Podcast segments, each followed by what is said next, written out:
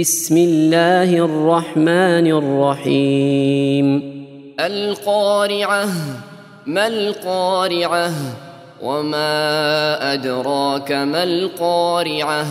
يوم يكون الناس كالفراش المبثوث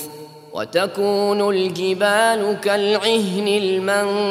المنفوش فأما من ثقلت موازينه فهو في عيشة راضية واما من خفت موازينه فامه هاويه وما ادراك ما هي نار حاميه